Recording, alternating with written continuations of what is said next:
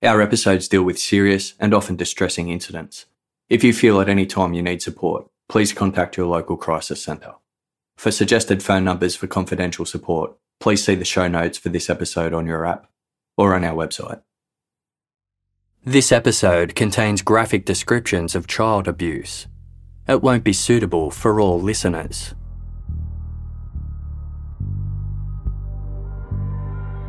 On the evening of Sunday, August 2, 1992, Gloucester Constable Stephen Burnside was patrolling his local beat along Cromwell Street.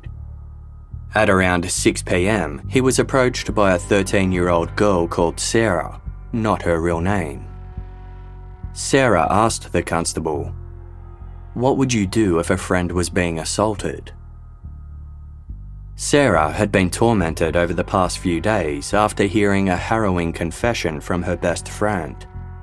Visibly upset and feeling she had no one else to turn to, Sarah's friend had divulged that she'd been raped.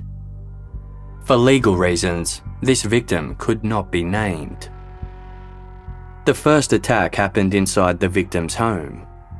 Her father had summoned her to an upstairs room he made her sit on a couch and ordered her to keep her eyes fixed on a nearby television. He then raped her, capturing the entire ordeal on a video camera he'd set up nearby. Later, he took her out into the back garden. He explained that he, quote, hadn't done it properly and it would cause the victim medical problems if he didn't finish the job. He then took her back to the same room as the initial attack and raped her again. Afterwards, the victim sought help from her mother, who was at home at the time. She just told her daughter, Oh well, what do you expect? You were asking for it. The next morning, the victim's father took her to a warehouse that he was painting as part of his job. The building was deserted when he took her inside and raped her for the third time. When it was over, he patted his daughter's thigh and remarked, I'll leave it alone now. He warned her, You mustn't say anything. I'll go to prison for five years. We'll all be split up, and you need a mum and dad at your stage of life. Weeks later, the victim confided in her school friend Sarah about what she had endured. Sarah agonised over what to do with the information. She didn't want to go to the police, but felt there was no alternative. Constable Burnside was a familiar presence on Cromwell Street, so when Sarah saw him, she shared what she knew. Burnside listened carefully as he jotted down notes, he then returned to the station and reported the information to the Sexual Offences Unit. Days later, on the morning of Thursday, August 6, a team of two detectives and four police officers arrived at a residential address on Cromwell Street. While most buildings in the area retained their original red brick exteriors, this house had been rendered with sand coloured concrete giving it a bland, flat, and featureless appearance. Each of its three stories were defined by a sash window with a pea green coloured frame that overlooked the street. They were perfectly aligned, one on top of another. Net curtains hung behind them. The house itself had seen better days, with leaking gutters leaving dark streaks of rainwater on the walls.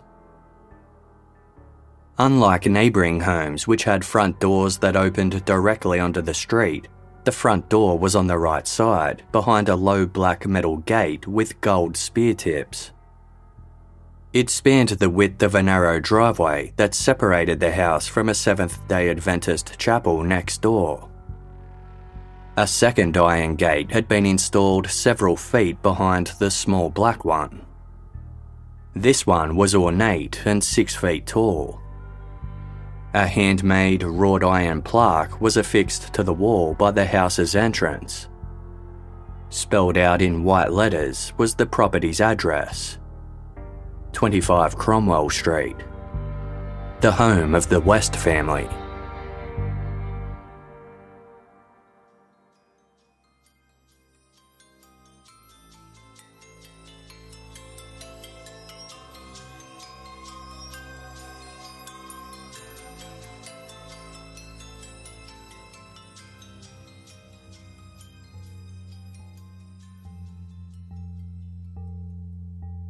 At first glance, the Wests appeared to be a model family.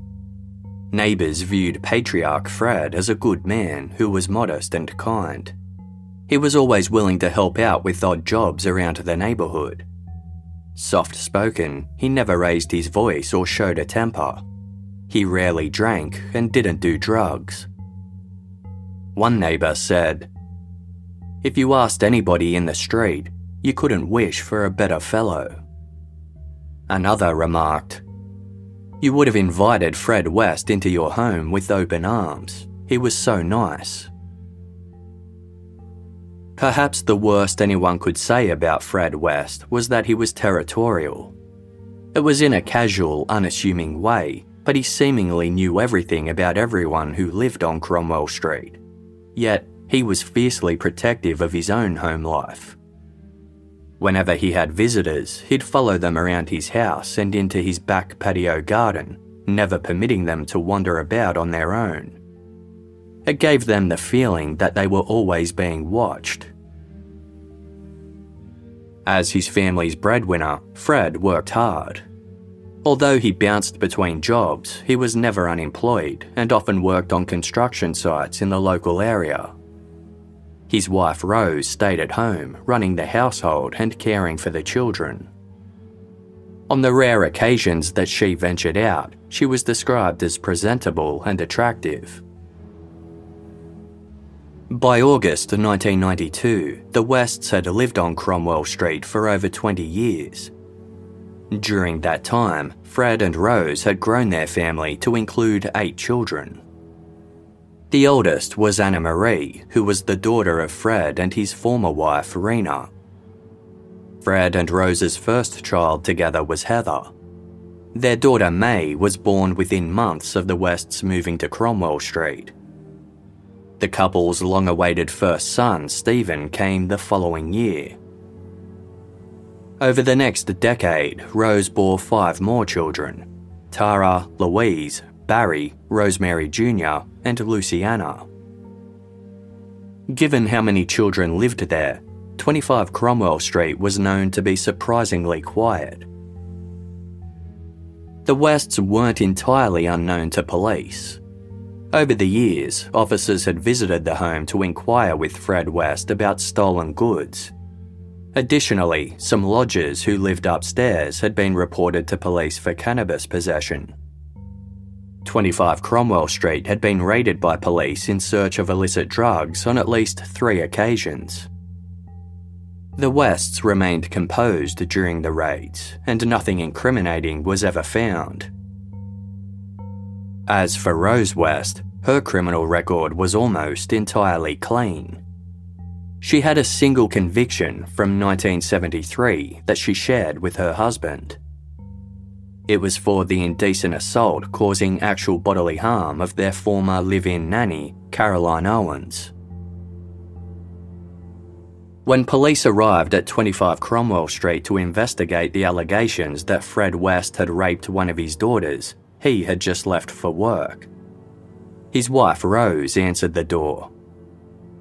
She was informed that detectives had a warrant to search the premises for pornographic material following a serious allegation of child abuse. Rose immediately lashed out. She began kicking and screaming and had to be physically restrained. As it was the summer holidays, the five youngest West children were all at home. Their ages ranged from 9 to 16. Still in their pyjamas, the children sat in front of a television in the living room. They watched as their mother was placed under arrest for aiding and abetting rape and for obstructing the police. As Rose was led from her house, she yelled to her children, Don't you dare say anything. Fred was arrested on a building site later that day. Unlike his wife, Fred didn't resist. He told onlookers, Nothing you need to worry about. He was placed in a police car and informed of the reason for his arrest. Absolute rubbish, Fred scoffed. Lies, all lies. I never touched her.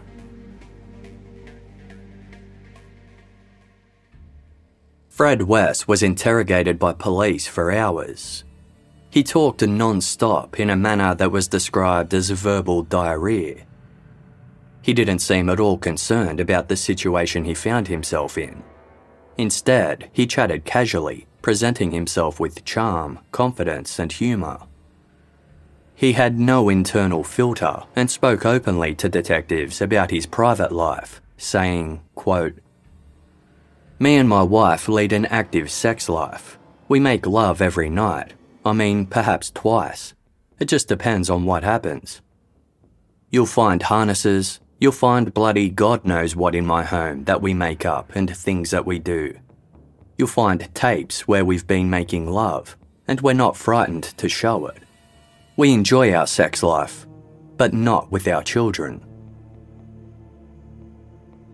Fred said that he and Rose had everything, so they didn't need to mess with their kids. He accused his children of ganging up on him and making the accusations up, saying, There ain't one blade of truth in it as far as I'm concerned. Fred remained in custody overnight by the end of Friday, his demeanour had changed. His eldest son, 19 year old Stephen West, paid him a visit. Fred looked as though he was scared to death. He had worked himself up into tears, making it the first time Stephen had ever seen his father cry. Fred admitted to his son that he had done some stupid things at night when everyone was in bed. Then, in the same breath, he swore he hadn't done anything and claimed the police were setting him up. They're going to have me for it, he told Stephen. Fred begged his son to take the blame by saying it was actually Stephen who carried out the abuse. Stephen refused. Fred's face hardened. He made a comment that implied to Stephen, You either do it or I'll kill you. Reluctantly, Stephen did as he was told. But investigators immediately knew that Stephen was lying to protect his father. They charged Fred with three offences of rape and one of buggery, and he was remanded in custody. Rose West was interviewed and held overnight, but released the next day.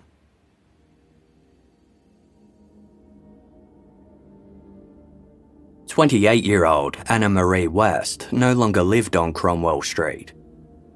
On the morning of Friday, August 7, her phone and a doorbell rang simultaneously. As the phone was closest, Anna Marie answered that first.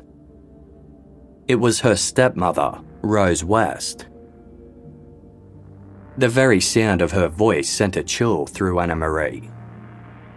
Rose wasted no time with greetings or preamble. She demanded, If you think anything of me or your dad, especially your dad, you'll say nothing and keep your mouth shut. She then slammed down the phone. Anna Marie gathered her thoughts and went to answer the door. There was a woman in plain clothes standing before her. Her name was Hazel Savage, and she was a detective constable for Gloucestershire Police. Described as one of the most tenacious female police officers in Gloucester, Constable Savage was a veteran of numerous major inquiries, many involving women and children. When Fred West was accused of abusing one of his daughters, Constable Savage was assigned to the case. Her principal job was to interview members of the West family. Constable Savage had a history with the family that dated all the way back to the mid 1960s. Her first encounter with the Wests was through Fred's first wife, Rena, at the peak of the couple's tumultuous marriage. At the time, Fred had custody of their two daughters, Charmaine and Anna Marie, Rena worried about them all the time and constantly battled Fred over the matter.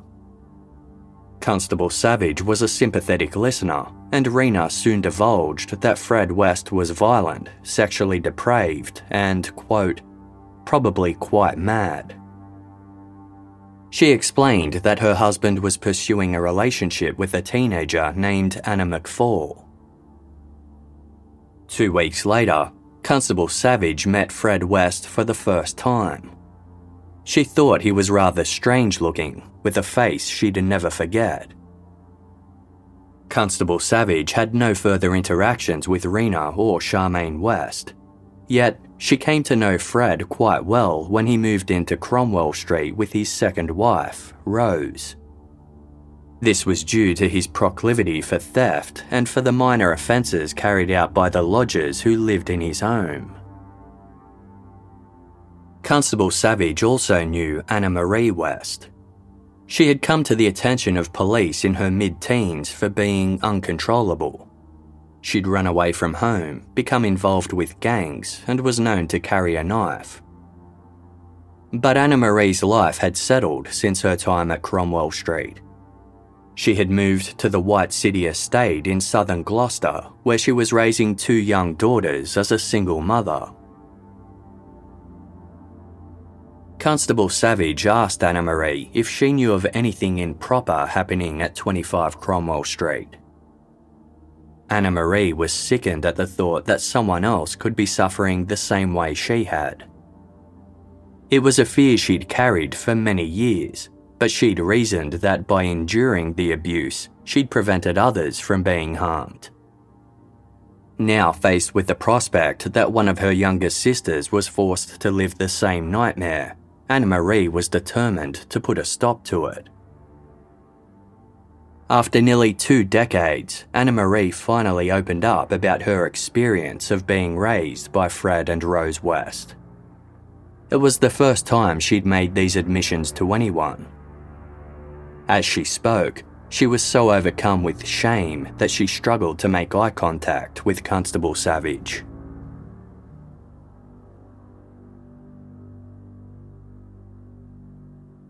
One summer's day during their first year at Cromwell Street, Fred and Rose led eight year old Anna Marie down into the cellar. It was a dingy, damp, and sparsely lit space that had been split into three interconnecting rooms. In the central area was the staircase. The front room served as a play area for the children, while Fred's workshop was at the rear. Anna Marie noticed several items had been laid out on the floor, including a mattress, some adhesive tape, and a sex toy. Anna Marie wasn't overly concerned. She didn't know what the sex toy was or what the collective items signified. She asked what the objects were for. Fred and Rose just eyed each other. Rose had a strange smirk on her face which looked to Anna Marie as though, quote, she was really going to enjoy herself, but wasn't going to say why. The couple locked the cellar door behind them. Fred explained that what he was about to do was his duty as a father. Just do as you're told, he said, as Anna Marie was ordered to remove her clothes. When she didn't move fast enough, Rose violently tore Anna Marie's dress off and threw it aside. Fred and Rose then pinned Anna Marie onto the mattress where she was restrained and gagged. As Anna Marie later described in her book Out of the Shadows, I was absolutely terrified. I was eight years old and had no understanding of what was about to happen to me, but I knew it was something awful and that it was going to hurt. My father said very little, but Rose was encouraging him to get on with it. She had this evil look in her eye. There was no emotion at all, just that all consuming look of pure evil. Rose sat on her stepdaughter's head to stifle her cries. She laughed as Fred proceeded to rape Anna Marie. Fred told his daughter it is going to help you later in life. He said it would prepare her for her future husband and having children. When the attack was finally over, Fred and Rose left Anna Marie alone in the cellar, restrained and naked. Her screams and sobs attracted no attention. Fred had soundproofed the space in preparation. Later, Fred and Rose reappeared and resumed the assault. Afterwards, they sent Anna Marie to the bathroom to clean up. It was obvious that she was in pain. Rose simply laughed, acting as though Anna Marie was making a huge fuss about nothing. Rose told her, Everybody does it to every girl. It's a father's job. Don't worry and don't say anything to anybody. It's something everybody does, but nobody talks about.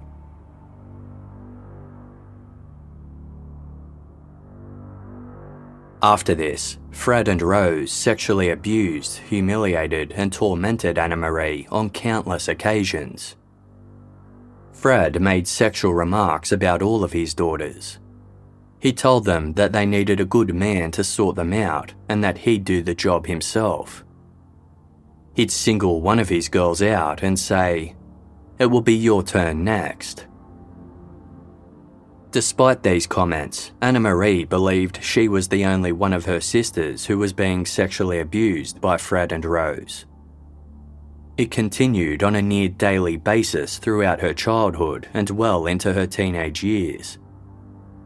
Fred would say, I made you, you are my flesh and blood, I am entitled to touch you. If Anna Marie complained, she was severely beaten and the torture only increased. Over time, the abuse became more depraved. Fred was obsessed with the idea of producing the perfect child, which he viewed to be dark skinned.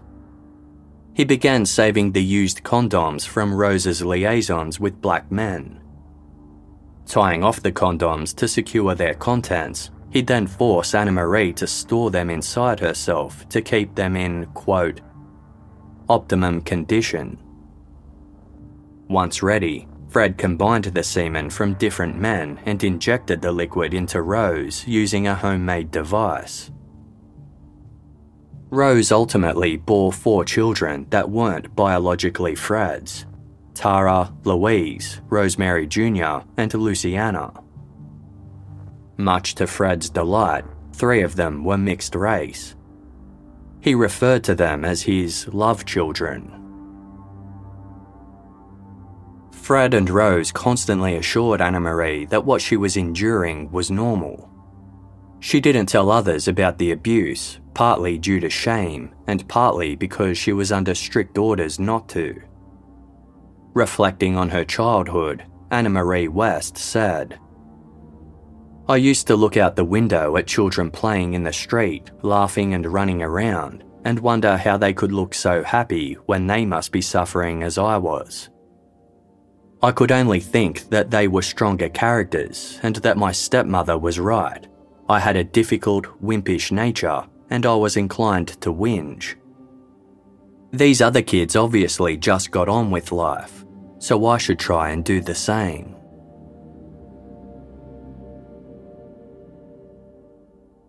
When Anna Marie was 12 years old, she was initiated into Rose's room the bedroom inside 25 Cromwell Street where Rose carried out sex work. Anna Marie was forced into the trade. Sometimes Fred watched from the doorway while Rose was always in the room, as though making sure Anna Marie wouldn't seek help from the male clients. Anna Marie did what was expected of her, too scared to disobey. She later explained Fear was enough to keep me under Rose and Fred's control. Life inside the West home was like a prison. All the internal and external doors were kept locked, as was the tall iron gate that led out onto the street. Rose wore the keys on a necklace or a big ring clipped around her waist. No one was allowed to visit without her or Fred's permission. The West children were confined to the back garden or the cellar and were forbidden from playing in the street. They were permitted to go to school provided they had no visible injuries and came home immediately after. If they were late, they received a beating. The children were only taken to see relatives if Fred and Rose went too. Fred told his children, We don't want to have anything to do with people outside. We don't need them. There are people out there who will hurt you. You're with people who will protect you. One day at school, a teacher noticed a bruising on Anna Marie's legs. She asked Anna Marie to roll down her socks and hitch up her skirt for a closer look. The teacher gasped in horror at the extent of the injuries. The teacher asked Anna Marie, Did you have an accident or did someone do it to you? Anna Marie desperately wanted to reveal that her stepmother had caused the injuries. She opened her mouth in preparation for the truth, but her fear of Rose was too great. Instead, Anna Marie lowered her head and said, I fell over, miss. I just fell over. Privately, the teacher contacted the welfare department. Later that day, a social worker arrived at 25 Cromwell Street to investigate the matter. Rose answered the door and was informed that there were concerns about Anna Marie. Rose remained cool headed and invited the social worker inside. She told the woman a story about Anna Marie falling down the stairs. Anna Marie overheard the social worker reply, Oh, well, that's fine, Mrs. West. Then she left, never to return again. Once she was gone, Anna Marie received one of the worst beatings of her life. All of the West children experienced abuse to some extent, but Anna Marie was singled out for the cruelest of treatment. She explained that Rose inflicted pain with either a detached indifference or a calculated and controlled excitement. Anna Marie suspected Rose resented her for being the only child in the household who wasn't biologically hers. There was a competitive element too, as Anna Marie was Fred's favourite. In contrast to the sadistic, domineering, and cruel way that Rose treated Anna Marie, Fred was affectionate. He'd force himself onto her, then say he loved her. Anna Marie felt that her father saw her more as a girlfriend than a daughter. Yet, Fred witnessed the abuse from Rose firsthand and never stepped in to defend Anna Marie. On the contrary, he chuckled at what his wife was doing. Whenever Anna Marie told her father how Rose treated her, he'd reply, Your mum is doing that because she loves you. It's for your own good.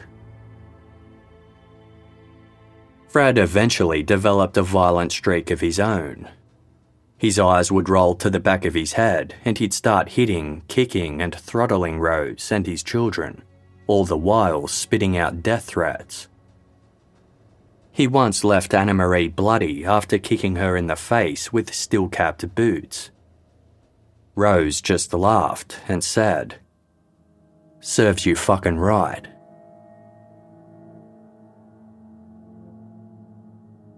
In the summer of 1979, Rose took 15 year old Anna Marie to see a doctor.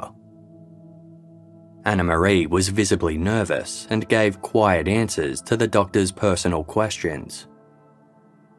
The doctor then told her to lie on an examination table where he began poking and prodding her stomach. His expression was stern as he engaged in a private conversation with Rose. Anna Marie was pregnant the pregnancy was ectopic, meaning the fertilized egg had implanted outside of the uterus.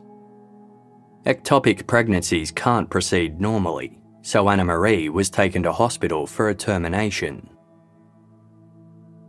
Despite being underage, none of the hospital staff reported Anna Marie's situation to authorities. She suspected they viewed her as a, quote, 15 year old slut who had got what she had been asking for and didn't deserve any sympathy. The truth was, The man who had impregnated Anna Marie was her own father, Fred West. He had a saying that he'd repeat to his daughters Your first baby should be your dad's. Days after the termination, Rose made Anna Marie perform housework, despite her still being in recovery and bearing stitches from her surgery. Anna Marie kept her head down like always, avoiding anything that might ignite Rose's wrath. Yet, as she dusted, polished, and vacuumed, she could sense tension rising. Anna Marie explained. Something had upset Rose. Nothing I did would be right. Suddenly, Rose's eyes filled with rage. Behind them was the familiar, strange, dead look. She pushed Anna Marie to the floor and kicked her in the stomach, right in the stitches. In immense pain, Anna Marie fled to her room. When her father returned home later that day, he told her, You shouldn't provoke and upset your mum like that. That night, Anna Marie wept quietly into her pillow. She had reached her limit. One night shortly after this, Anna Marie put a long considered plan into action. She took one last look at her sparsely furnished room, then grabbed a bag of belongings and made her way to the front door. Her bag hit a chair and the floor creaked in her haste, but Anna Marie managed to slip through the house without waking her parents. She got past the locked gates and ran along Cromwell Street. She hadn't put much thought into what to do next. She had little money nowhere to go, and was terrified that her father would come looking for her. She was also regretting leaving her siblings behind, none of whom knew about her plan to flee. But Anna Marie focused on the fact that she was free, telling herself, quote, I would never go back. No one could abuse me again. No matter what happened from now on, it couldn't be any worse than my life so far.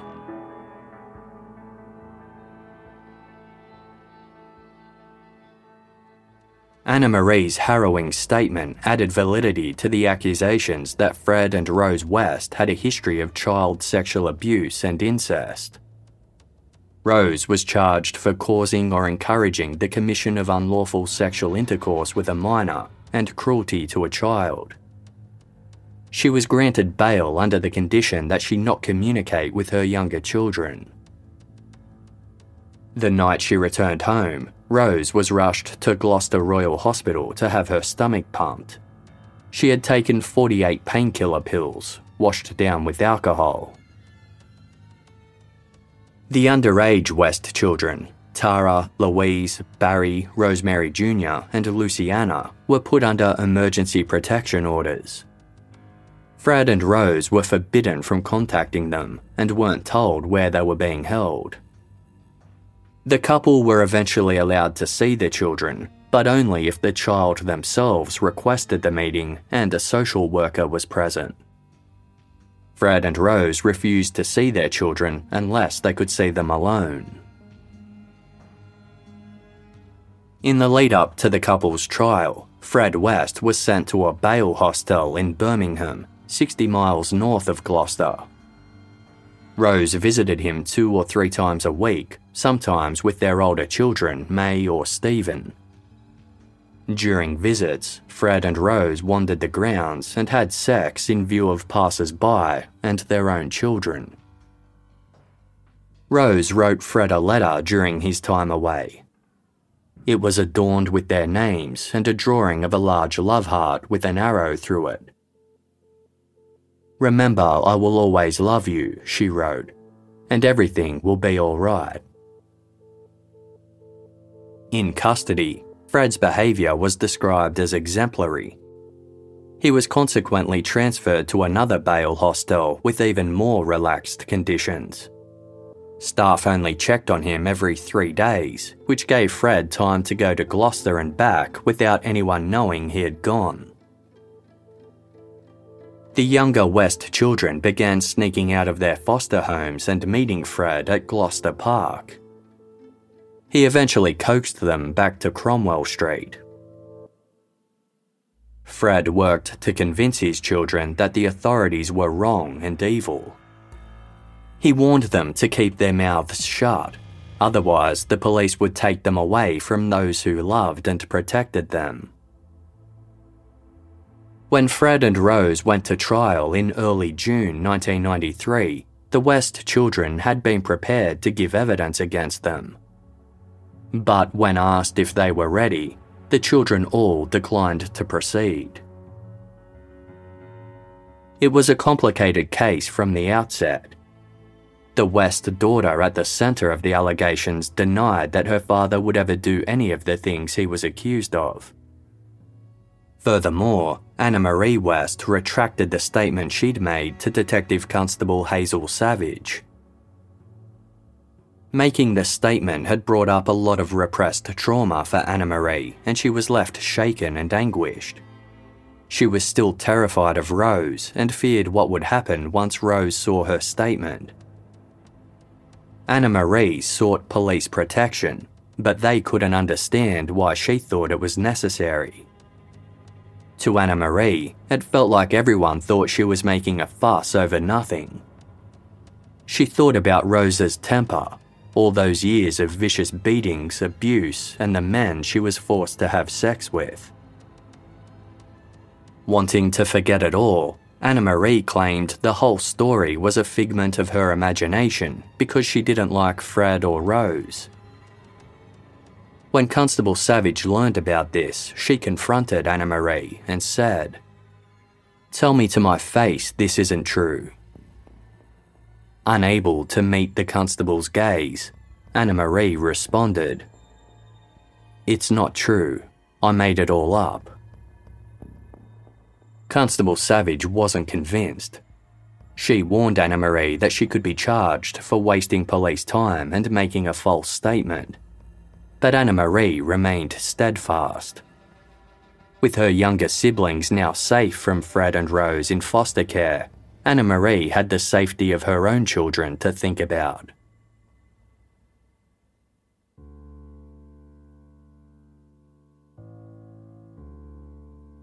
The only piece of physical evidence that could help secure a conviction now was the videotape that allegedly contained footage of Fred raping his daughter. Police had caused thousands of pounds worth of damage tearing 25 Cromwell Street apart trying to find it. It had been no easy feat, given that the inside of the property resembled a building site. Tools, wood, sand, cement, electrical cables, water mains, lino, copper pipes, carpet, and paint tins were piled throughout. The police broke furniture, sifted through vacuum cleaner bags, and searched behind skirting boards and under floorboards. They uncovered a large amount of sex paraphernalia, some of which was crudely handmade with scrap wood and metal. Police also uncovered a large collection of hardcore pornography magazines, sex toys, bondage gear, whips, chains, buckles, straps, and flails, as well as rubber suits and masks. There were dozens of photographs that Rose and Fred had taken of other people's genitals, in total, police uncovered 99 pornographic videos, both homemade and commercial. The homemade footage was captured on 8mm film by Fred West. It depicted Rose performing explicit sexual acts with, quote, just about anything she could get her hands on, from domestic implements to fruit. The footage also captured Rose having sex with multiple people, Sometimes it was consensual amateur pornography, other times it was filmed via a peephole as though in secret. There was footage of Rose urinating on her bed, a sofa, and the kitchen table. She was captured getting dressed in preparation to meet other men for sex, then later showing off her stained underwear. Fred also recorded himself performing gynecological examinations on his wife, with many gratuitous close ups. But none of the videos contained the alleged child abuse. With no physical evidence or corroborating witnesses, the judge made the decision not to proceed with the trial. As a result, Fred and Rose West officially received verdicts of not guilty. The couple hugged each other in the dock, and for the second time in their marriage, they walked free from court together.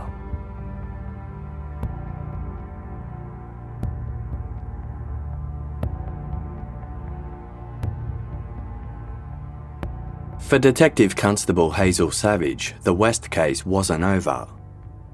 During her investigations into the family, she had managed to track down each of Fred and Rose's older children except for one. All leads to locate the now 23 year old Heather West had resulted in dead ends. One of the last confirmed sightings of Heather occurred on Wednesday, June 17, 1987, when she was four months shy of turning 17.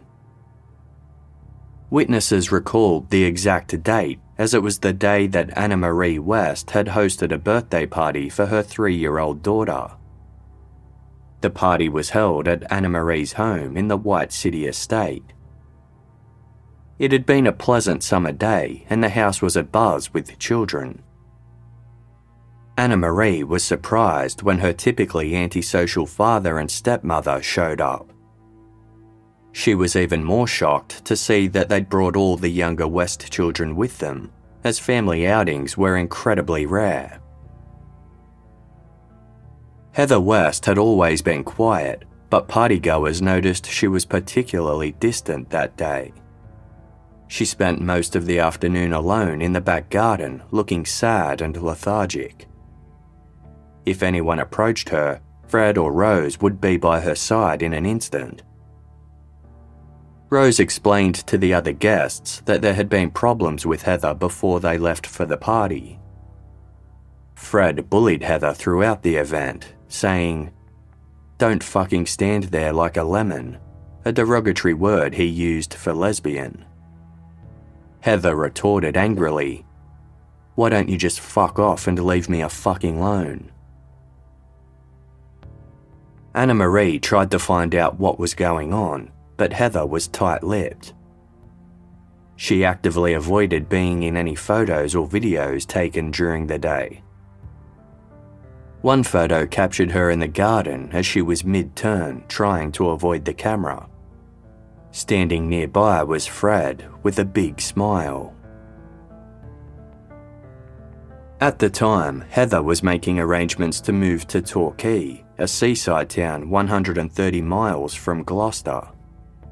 She had applied for a job as a cleaner for a holiday camp there.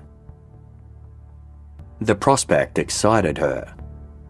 Then, the night after Anna Marie's daughter's birthday party, Heather received a phone call. The woman on the other line apologised, saying that Heather's job application hadn't been successful. Heather was devastated she kept her siblings up all night with her sobbing.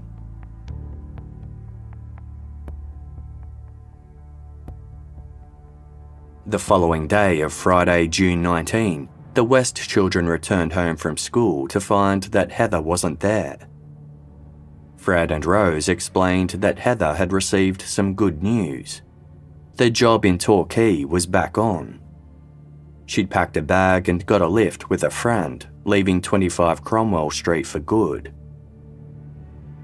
Fred was calm as he spoke about Heather's abrupt departure. Then he approached his son Stephen and asked for help digging a hole in the back garden.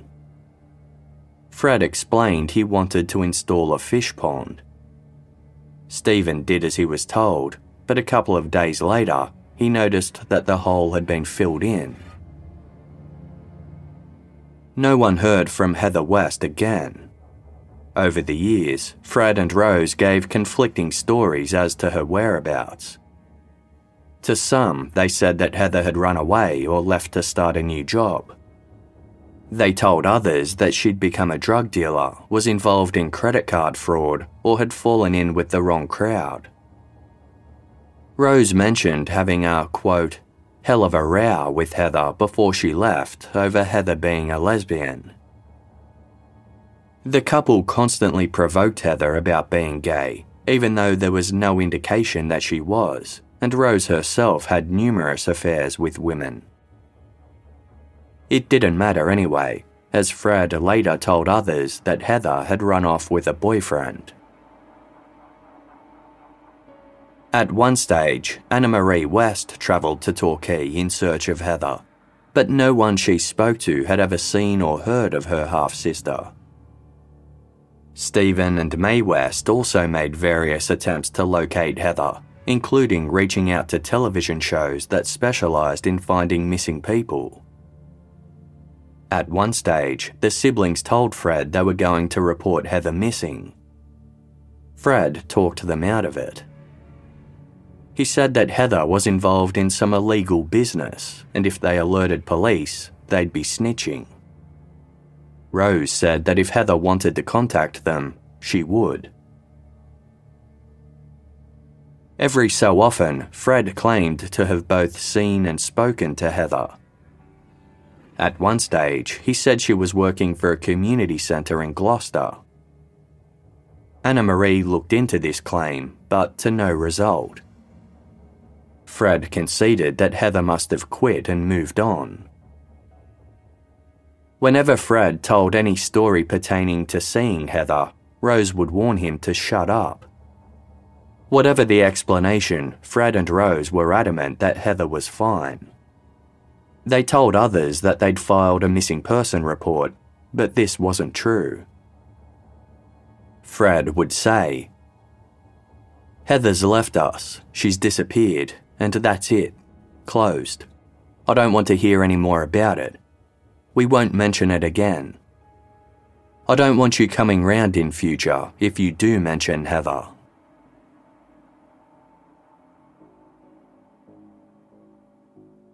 Prior to Heather's disappearance, a male guest was spending the night at 25 Cromwell Street. In the early hours of the morning, he woke up to the sound of something rustling around the house. A young woman cried out, No, no, please. This continued on and off for the next 20 minutes. In the morning, Rose West informed the man that it was her daughter Heather who suffered from nightmares. The man had noticed that Heather seemed a bit shy and down in the dumps the night before. Rose explained that Heather was just, quote, backwards and didn't talk much. On a separate occasion, a female lodger at 25 Cromwell Street heard screams coming from the cellar. A girl helplessly shouted, Stop it, Daddy. The lodger didn't investigate or report the matter, but she believed the voice might have been Heather West's. Other visitors recalled that Heather would stand in the corner of a room or in the doorway, warily watching her father.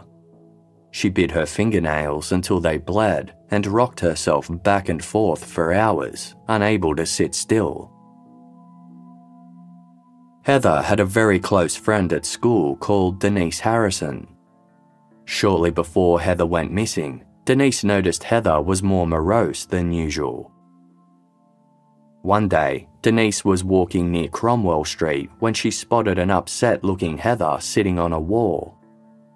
Denise asked what was wrong, and Heather started to cry. Heather confided in Denise that she had been sexually abused. Her father would come into her room at night and force himself on her.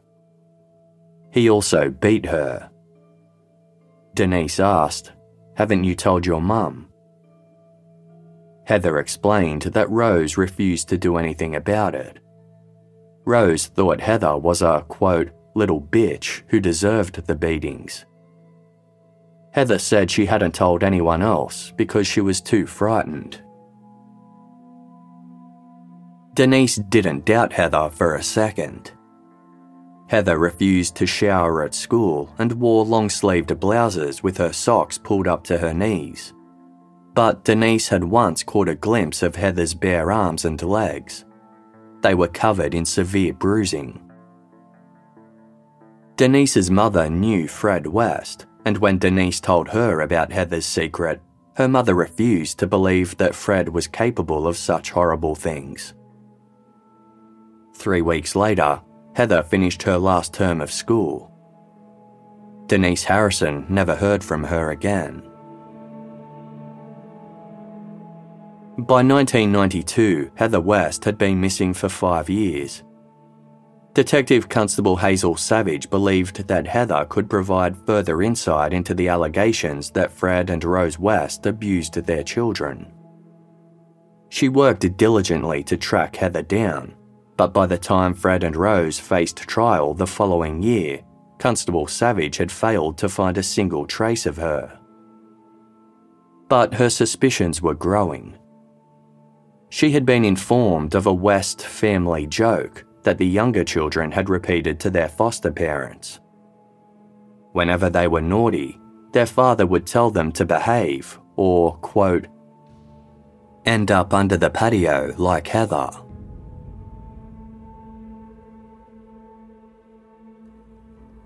Thursday, February 24, 1994, marked almost a year after Fred and Rose West's not guilty verdict. That morning, Constable Savage arrived at 25 Cromwell Street accompanied by four other officers. 40 year old Rose West answered the door. She was informed that an inquiry had been launched into the disappearance of Heather West and was handed a search warrant. Rose immediately started screaming profanities and calling the officers offensive names. At that moment, Stephen West arrived home. He read the warrant. It specified that the police's purpose was to dig up the back garden to search for the body of Heather West. Stephen asked the officers to wait until his father returned home. They told him there was no time. The officers marched into the house armed with tools and spades. Stephen called his father on his mobile phone and informed him what was going on. 52 year old Fred West was at a job site only 30 minutes away, but it was almost three and a half hours before he arrived home. He never explained why it took him so long.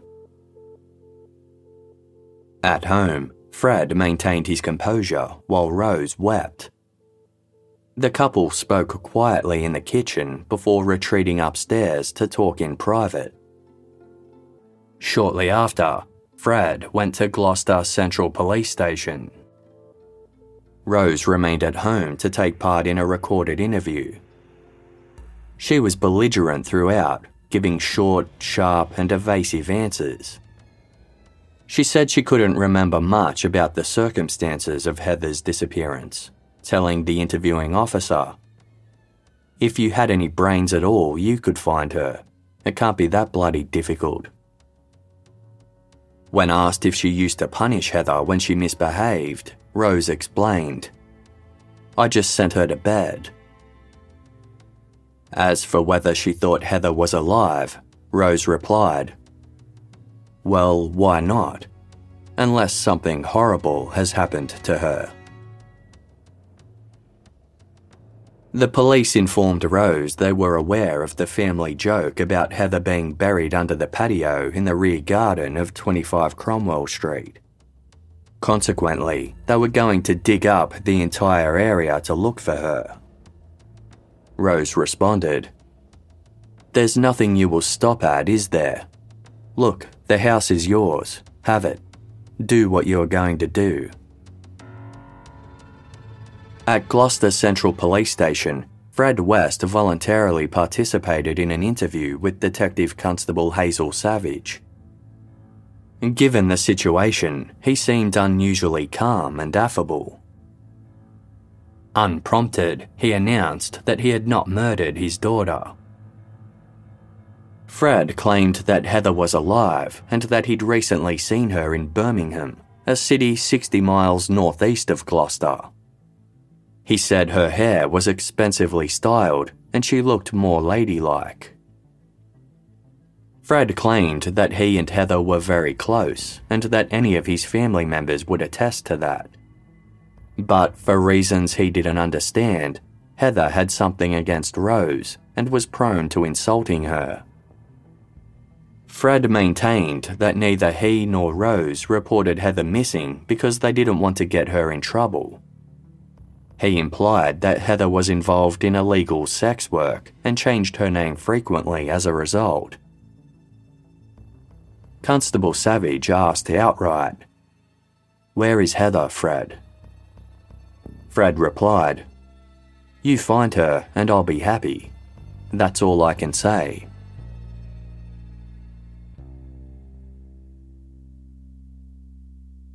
The garden at the rear of 25 Cromwell Street was less than 30 feet long and 20 feet wide. Fred had done extensive renovations that impacted the space over the years. Neighbours had heard him banging, scraping, and digging long into the night, earning him a reputation as the man who couldn't stop working. He had demolished a garage and replaced it with a ground floor extension that consisted of more rooms and a new kitchen. In the back garden, he tore out the fruit trees and chicken coop leaving just a row of tall, thin Leyland pine trees that blocked his neighbour's view. He then completely paved over the garden with heavy stone slabs to form a patio. Searching the small area required great effort and cost. Just as the sun began to set, it started to rain. The search was called off until the following morning with a uniformed constable standing guard in the patio overnight. That night, Fred and Rose went for a walk in a nearby park, which was completely out of character. When they returned, Fred showered and sat down to watch the news. It was the only thing he ever watched on television, never missing the 1, 6, 9, 10 o'clock, or midnight broadcasts. His need to watch it and know what was happening bordered on obsession. The following day, a small excavator and mechanical digger were brought to 25 Cromwell Street. A team of 15 men in boiler suits crammed into the small patio and started digging by machine and hand. Rain drizzled on and off throughout the afternoon as a small shed and a homemade barbecue were dismantled. The stone slabs were then lifted up and stacked to one side. Under the slabs was a crusty layer of solid ground and gravel. About a foot down was thick, dark mud that reeked of sewage. Underneath the sludge was dense, impervious grey clay. Officers dug six feet down and made a discovery small bones and bone fragments. It was quickly concluded that they were from dead animals. The further they dug, the more liquefied the mud became. A pump was brought in, but as soon as the sludge was pumped out, more seeped back in and flooded the hole. The larger the hole became, the worse the liquid smelled it developed a thin custard like consistency. A detective standing on a wooden plank that framed the edge of the dig site identified the unmistakable odour. It was the stench of decomposition.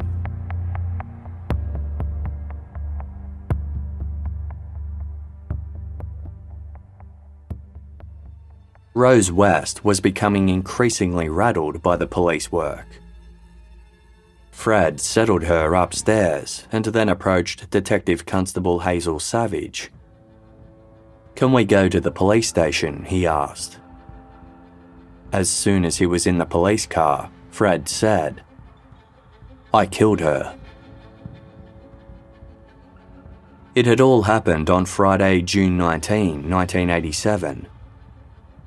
Heather West was 16 years old and had just found out that the job in Torquay had fallen through.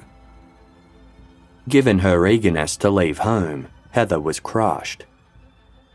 Fred said they'd talked it over for most of the night before Heather retired to bed in tears. The following morning, Rose told Fred, Let her go. I will go draw out £600 and give it to her and let her go. Fred replied, All right then, don't hurry back. Give me a chance to talk to Heather. He hoped he could persuade her to stay. Rose left for the shops. The younger West children were already at school. Heather's school term had just finished. She had packed her bags and left them by the front door. Fred called out to her. Heather appeared looking smug with her hands tucked in her pockets. Fred asked, What's this about you leaving home? He told Heather she was too young and that being a lesbian meant she would catch AIDS. He told Heather, I'm not going to let you go. She responded arrogantly, If you don't fucking let me go, I'll give all the kids acid and they'll all jump off the church roof and be dead on the floor. Fred lost his temper. He went to slap Heather's face, but quickly stopped himself. He had once slapped Rose during an argument and subsequently dislocated her jaw. Instead, he grabbed Heather by the throat and tightened his grip. I just wanted to shake her, Fred told Detective Constable Hazel Savage. I wanted to take that smirk off her face. As Fred throttled Heather, she began turning blue. He quickly let her go. She fell back against the washing machine, then slid down to the floor. When Fred realised that Heather was no longer breathing, he tried to perform mouth to mouth resuscitation and chest compressions. But he'd only ever seen it performed on television and didn't actually know what to do. Heather's body turned cold, and Fred noticed she had wet herself. He thought to himself, What the hell's gone wrong? I never intended this. He dragged Heather to the bathroom, stripped her naked, and placed her into the tub. He then doused her in cold water in an attempt to rouse her. Fred West recalled I can remember standing there and thinking, how do you know when someone's dead? He took Heather's body out of the tub and dried it off. He intended to dismember her but didn't want her to, quote, suddenly come alive during the process. So he tied a pair of tights around her neck. He also closed her eyes, as he didn't want her looking up at him while he worked. Fred then cut Heather's neck with a serrated saw used for cutting ice blocks and frozen meat. He twisted off Heather's head. He did the same thing to remove her legs. He then stuffed Heather's body parts into a bin liner and he hid them behind the patio shed. It was bin day, so he collected Heather's possessions and took them to an area where people disposed of rubbish, confident that they'd be taken away. Rose came home an hour or so later. She asked, Didn't you persuade Heather to stay? Fred said no that Heather decided she wanted to leave. That night, under the cover of darkness, Fred buried Heather's body in the back garden, about four feet under the Leyland pines. Not long after, he extended the patio to cover the burial site with stone slabs.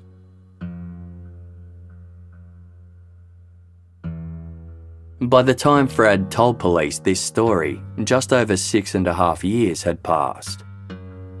He appeared calm and disassociated, as though he'd completely detached himself from the incident. He maintained that it was an accident, that he didn't intend to kill Heather. But his version of events was full of contradictions. He kept backtracking and revising his statements.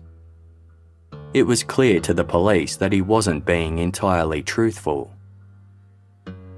As Anna Marie West once explained, with my dad, it's a case of you'd listen to what he'd say, and then if you cut it in half, and then half again, you were somewhere near the truth. Asked if there was a sexual motive for the killing, Fred said, No, nothing like that. Did anyone else know Heather was under the patio? Fred said, Nobody. That's a secret I've kept to myself for years and never told anybody. Fred was taken back to 25 Cromwell Street in handcuffs to point out exactly where he had buried Heather. By this point, the excavation of the patio was well underway. Fred mocked the search team's efforts, saying they were going to damage the roots of his Leyland pines. But as he was led closer to the deep, reeking pit, his cold indifference faded away. He became dazed and unsteady. He kept sliding in the mud and slipped on one of the wooden planks. Fred told the officers, My head hurts and I keep seeing stars. They gave Fred a seat and some water. Fred announced, Heather is not in the garden. Heather's alive and well. She's possibly at this moment in the Middle East. She works for a drug cartel. She's got no identification, that's why you can't find her. They're looked after like queens. I have no idea what her name is because I will not let her tell me. She contacts me whenever she's in this country. Now, whether you believe it or not is entirely up to you. As far as I'm concerned, I'd like to see them all still over there digging my garden. They can dig there forevermore. Nobody or nothing's under my patio.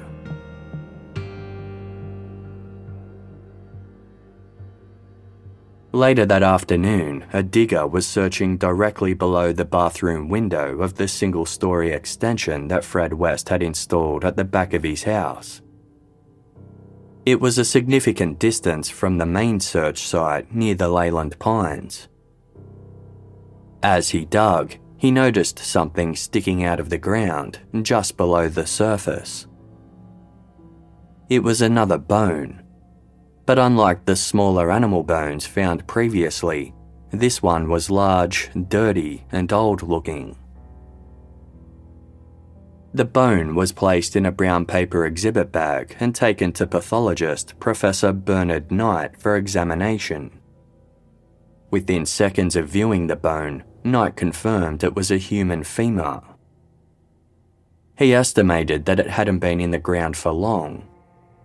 Its curvature and length indicated it came from a young woman between the ages of 15 and 25. As the dig at 25 Cromwell Street progressed, the pit became structurally unstable. The sides kept crumbling, resulting in cave ins. The stench had become unbearable. Yet, the shifting earth exposed more bones near the Leyland Pines, compelling the diggers to persevere. At 7 pm, Professor Bernard Knight arrived on site and crouched down by the pit.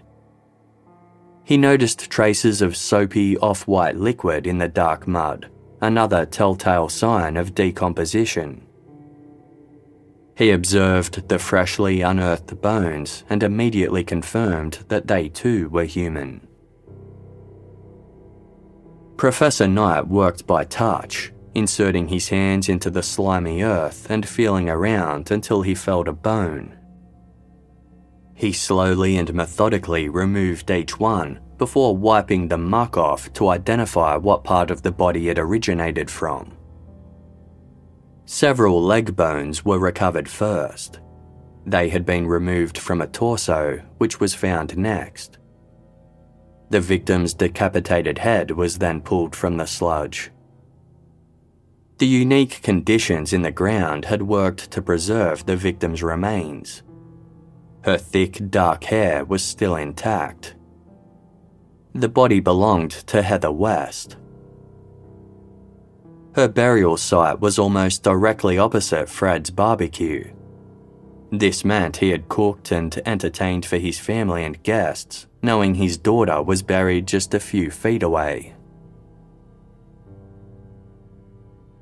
A black polythene bin liner was under Heather's torso, along with two long pieces of rope. Orange, green, and brown fibres were stuck to it, which matched tufted carpet from inside 25 Cromwell Street. Although Fred hadn't mentioned the rope during his confession, its presence suggested that Heather had been restrained prior to her death. The carpet fragments indicated that she'd likely been held against the floor in the process. During his excavation work, Professor Knight pulled a second broken femur from the muck completing the pair with the other that had been found earlier that day. Professor Knight then noticed another bone. As he pulled it out, he realised it was yet another femur. Well, he announced to the detectives gathered around, either we have found the world's first three legged woman, or there's another victim around here somewhere.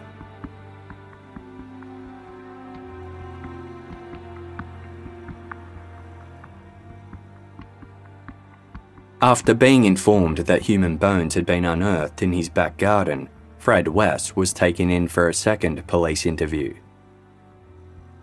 Detective Constable Hazel Savage got straight to the point.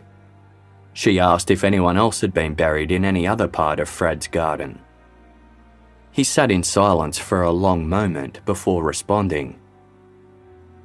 That's a peculiar question to ask, isn't it? Backtracking from his story about Heather working for a Middle Eastern drug cartel, Fred admitted Heather is in there, and there ain't no more. There's nothing else. Constable Savage informed Fred that three human thigh bones had been found. Again, she asked if anyone else was buried in his garden. Only Heather, Fred maintained. Constable Savage pressed on. You've never said to us that you scattered Heather all over the garden, and Heather didn't have three legs. The room fell silent. Fred was asked, Have you any knowledge of where this other bone might have come from? Fred pondered for a moment, then answered softly, Yes, surely. Surely who? Constable Savage asked. Robinson, Fred elaborated. The girl who caused the problem. Fred West spotted Shirley Robinson in Gloucester in 1977. The thin, undernourished teenager was in the care of social services and performed sex work to get by. Described by a social worker as extremely withdrawn and sullen, Shirley was also lonely. She had few friends and was known to latch onto people for companionship. So when Fred offered Shirley a place to stay at his home on Cromwell Street, she gratefully accepted. However, Fred waited until Shirley turned 17 and was no longer supervised by social services before the move took place. Shirley was settled in a small room towards the back of the first floor. In time, a three way relationship began with Fred and Rose West. It wasn't a secret affair. Fred introduced Shirley to guests as his lover. He was openly affectionate towards her, playfully announcing that she was going to be the next Mrs. West. Within a year of her stay at Cromwell Street, Shirley became pregnant with Fred's baby. Rose was excited about the pregnancy. She'd cheerfully point at Shirley's growing belly and tell neighbours, It's Fred's. Shirley organised to have a professional photo taken with Fred during her pregnancy. He dressed for the occasion in a suit and tie. The pair held hands while smiling at the camera. Despite the age gap, they looked like a loving couple. Shirley sent the picture to her father with a letter that read This is the man I'm going to marry.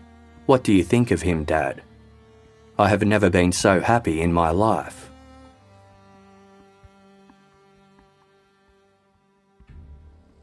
The West children loved Shirley Robinson. She was silly and carefree, which was a welcome change to their violent and abusive mother. But as Shirley's due date approached, her demeanour changed. She became emotional and nervous and no longer wanted to live at 25 Cromwell Street. Tensions had risen in the West home.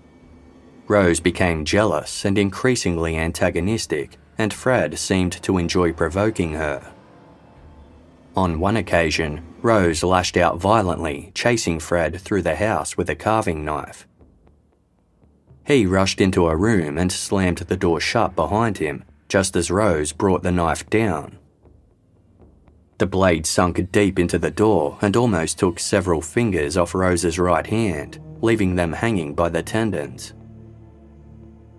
Rose wrapped her wounded hand up in a towel and simply told Fred, Right, fella, you've got to take me down to the hospital. The resulting damage prevented her from ever fully closing her right hand. She was told to return to the doctors to have the stitches removed, but Rose just plucked them out herself. While Fred enjoyed watching Rose fight for him, he felt that Shirley Robinson was coming between them. He told a friend, Shirley wants Rose out so she can take over and take her place. I'm not having that. She's got to fucking go. Shirley grew fearful of the couple. In an effort to ease the hostilities, Shirley spent some nights sleeping on a friend's couch. By the start of May 1978, the now 18 year old Shirley was eight months pregnant. She attended a prenatal appointment as she readied herself for the birth. On Tuesday, May 9, Shirley met a friend at a cafe for a cup of tea. Her friend noticed that she seemed fatigued and depressed. After that, Shirley was never seen again. Fred and Rose told others that Shirley had gone to live with her father in Germany and probably wasn't coming back. Fred indicated that Shirley had bailed without paying rent and implied that he didn't care about their baby. Rose was seen rummaging through the clothes Shirley had left behind, keeping the pieces she liked and tossing out the rest. Nobody reported Shirley missing or went looking for her. After all the conflict that had arisen during Shirley's time at 25 Cromwell Street, Fred and Rose were noticeably happy in her absence.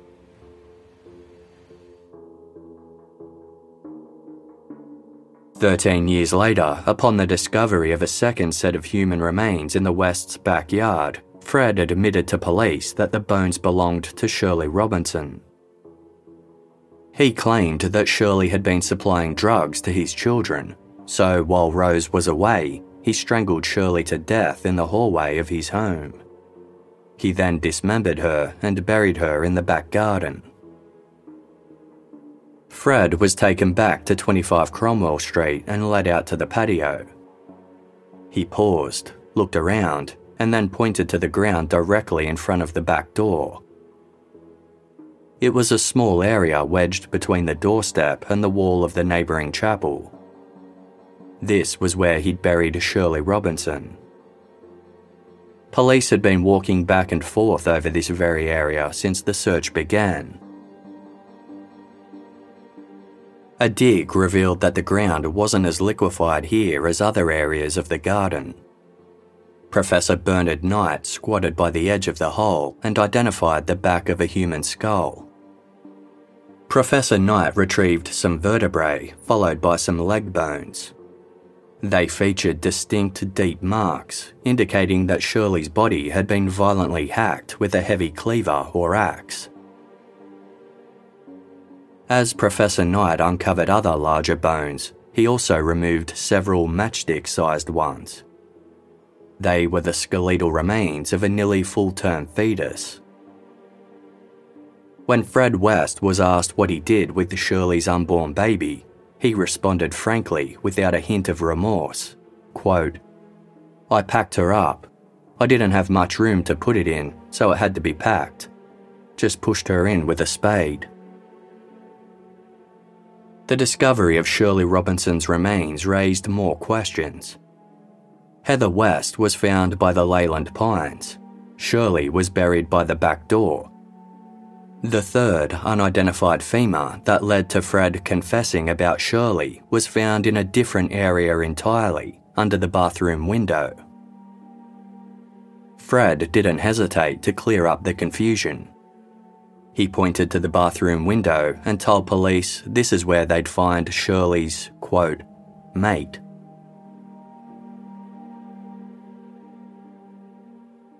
Fred acted as though he couldn't remember the name of the third victim. He just kept referring to them as Shirley's mate or her lesbian lover. All he knew was that she came from Bristol. Fred claimed that the woman had shown up at Cromwell Street looking for Shirley. Once he informed her that Shirley no longer lived there, the woman left, only to return a few weeks later. This time, she accused Fred of killing Shirley and threatened to go to the police. Fred persuaded her not to and offered her a lift back to Bristol. As they drove out of Gloucester, Fred stopped in a lay-by on the side of the road. He proceeded to strangle the woman with his bare hands. Afterwards, he took her body back to his home, dismembered it, then buried the remains in the back garden. In a bid to identify the victim, investigators scoured records of young women who had been reported missing around the time that Shirley's mate crossed paths with Fred West. One name in particular kept cropping up. Jordan's Brook House was a Gloucester institution that housed vulnerable adolescents who had been removed from other forms of care and who typically had severely unstable and abusive childhoods. Jordan's Brook aimed to rehabilitate the troubled youths by providing stability and training that would help them find employment. It was a strict institution, and therefore it wasn't unusual for residents to abscond and to later be brought back by police. It became common knowledge among Jordan's Brook girls that sanctuary could be found with a local couple named Fred and Rose West. The pair offered girls lifts and would sometimes invite them to their home on Cromwell Street for juice and biscuits. Fred and Rose were considered to be fun and lovely. Rose established a rapport with the girls as she had spent a part of her youth in care and could relate to their experiences. She listened sympathetically and with understanding to their stories Word spread among Jordan's Brook residents that 25 Cromwell Street was a safe place. 16 year old Alison Chambers had been placed into Jordan's Brook house after her divorced parents were unable to care for her. A known daydreamer with an active imagination, Alison escaped the difficulties of her daily life by composing romantic poetry and drawing pictures. Although the home had helped her secure a trainee position at a solicitor's office, Alison wasn't happy at Jordan's Brook, as she was often mocked by her peers. Alison began retreating to Cromwell Street, where she would talk to Rose over squash and biscuits. Over time, she began spending the night.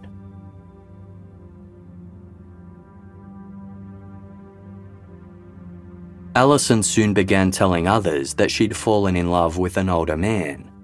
He'd given her various gifts, including a gold necklace with her name on it. He'd also promised to take her to his farm in the countryside, where she could lay in the grass and write poetry. Alison even had a picture of the farm, which she stared at longingly. It was clear to others that the image had been cut from a real estate brochure. They thought the older man was a figment of Alison's imagination, created as a coping mechanism. However, they also noticed that Alison had been given her very own key to 25 Cromwell Street. On Sunday, August 5, 1979, Alison Chambers packed up her things and absconded from Jordan's Brook house. It was the eighth time in nine months, but this time she didn't come back. Alison was reported missing, and because she was underage and had been in care, police were obligated to search for her. However, she turned 17 two weeks after she went missing, meaning she was automatically released from care and was no longer considered vulnerable. Even though her whereabouts were still unknown, police were no longer required to actively search for her. Two months after Alison went missing, her mother received a letter. In it, Alison explained that she was living with a very homely family, whom she was helping by providing childcare and housework. She apologised for causing any concern and told her mother that she would write again soon. But she never did. Despite this, police took the letter as evidence that Alison was alive and well, and no further inquiries were made. Fourteen and a half years later, the third femur bone found under the bathroom window at 25 Cromwell Street was identified as belonging to Alison Chambers. The garden space was respectfully quiet as Professor Bernard Knight began the process of uncovering the rest of Alison's remains. The burial site was too small for the pump to be used, so black slime continuously seeped back in as Professor Knight trawled through the muck with handheld tools. The tip of Alison's head became visible, her hair still attached. As Professor Knight worked to excavate it, he noticed something was wound under Alison's chin. He realised that it was also wound around the top of Alison's head. Gently, Professor Knight scraped the muck away with his fingers until he revealed the item to be a wide belt. Although Fred hadn't mentioned restraining or gagging Alison at any point, the way the belt was positioned meant it had been used to prevent Alison from opening her mouth. By the time Professor Knight had retrieved Alison's remains, he was paddling around in two feet of filthy water Despite Fred indicating that Alison Chambers was Shirley Robinson's mate and lover, no connection between the pair was established. It was clear to police that Fred West was a compulsive liar. They had to treat any information he offered with a high degree of caution. Obtaining information from Fred was an arduous and time consuming task. He kept meandering and telling meaningless, long winded stories, many of which were obviously fantasies. As the hours slipped by, interviewing officers became increasingly impatient. Fred West was a masterful manipulator, and it became obvious that he was controlling the interview, a smug grin often spreading across his face. So far, Fred had confessed to killing three young women Shirley Robinson in 1978, Alison Chambers in 1979, and his own daughter, Heather West, in 1987. While the level of detail he offered about each incident varied, he was adamant about one thing. Fred told investigators The thing I'd like to stress Rose knew nothing at all. She hasn't done anything. Rose West was, in the words of her husband, the perfect mother. To be continued next week.